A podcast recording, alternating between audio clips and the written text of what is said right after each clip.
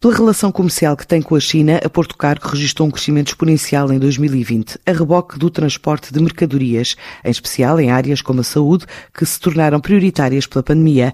Mas a dependência ocidental da produção chinesa inflacionou o custo dos navios e aviões de carga para todo o mundo. E mesmo perante o novo período de confinamento, a operadora logística portuguesa estima continuar a aventura do crescimento em 2021, em especial neste primeiro semestre do ano de acordo com o presidente da empresa, Mário Souza. A Porto Cargo atua no mercado internacional desde 1990. Trabalhamos com eh, cerca de 114 países a nível mundial no, em todos os continentes. Temos, um, eh, digamos, a Ásia como um ponto importantíssimo eh, o ano de 2020 foi um ano completamente louco para nós, porque como trabalhamos muito com a República Popular da China, logo em janeiro sentimos uh, fortemente o encerramento de todas as fábricas e todas as estruturas logísticas. Passado que foi este período, infelizmente, digamos, a epidemia virou pandemia e, e então o problema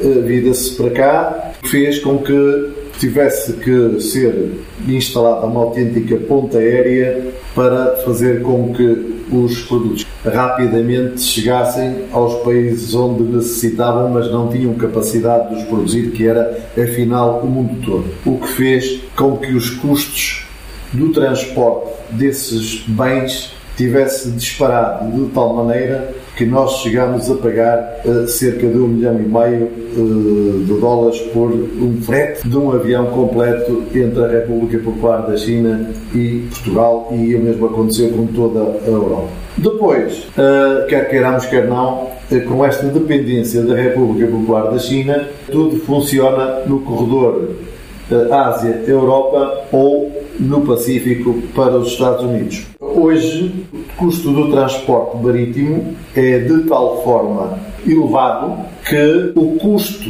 em 2020 comparável a 2019 de um transporte entre a República Popular da China e a Europa, no mínimo sextuplicou. Nós tivemos que nos readaptar. Uh, digamos que temos acordos uh, estabelecidos com parceiros armadores em que nos permitiu, pelo menos, garantir uh, o transporte para os nossos parceiros de negócios clientes.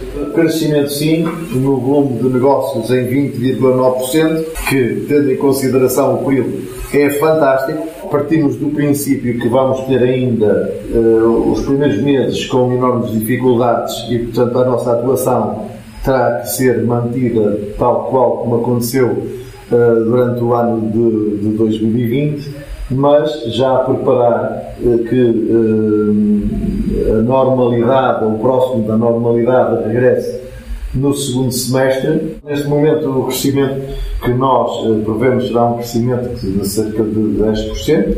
Neste momento é superior, mas, como lhe digo, é um crescimento que não me agrada nada porque não traz resultados. A Porto Cargo prevê crescer 10% este ano, depois da subida superior a 20% registada a reboque do aparecimento da pandemia em 2020.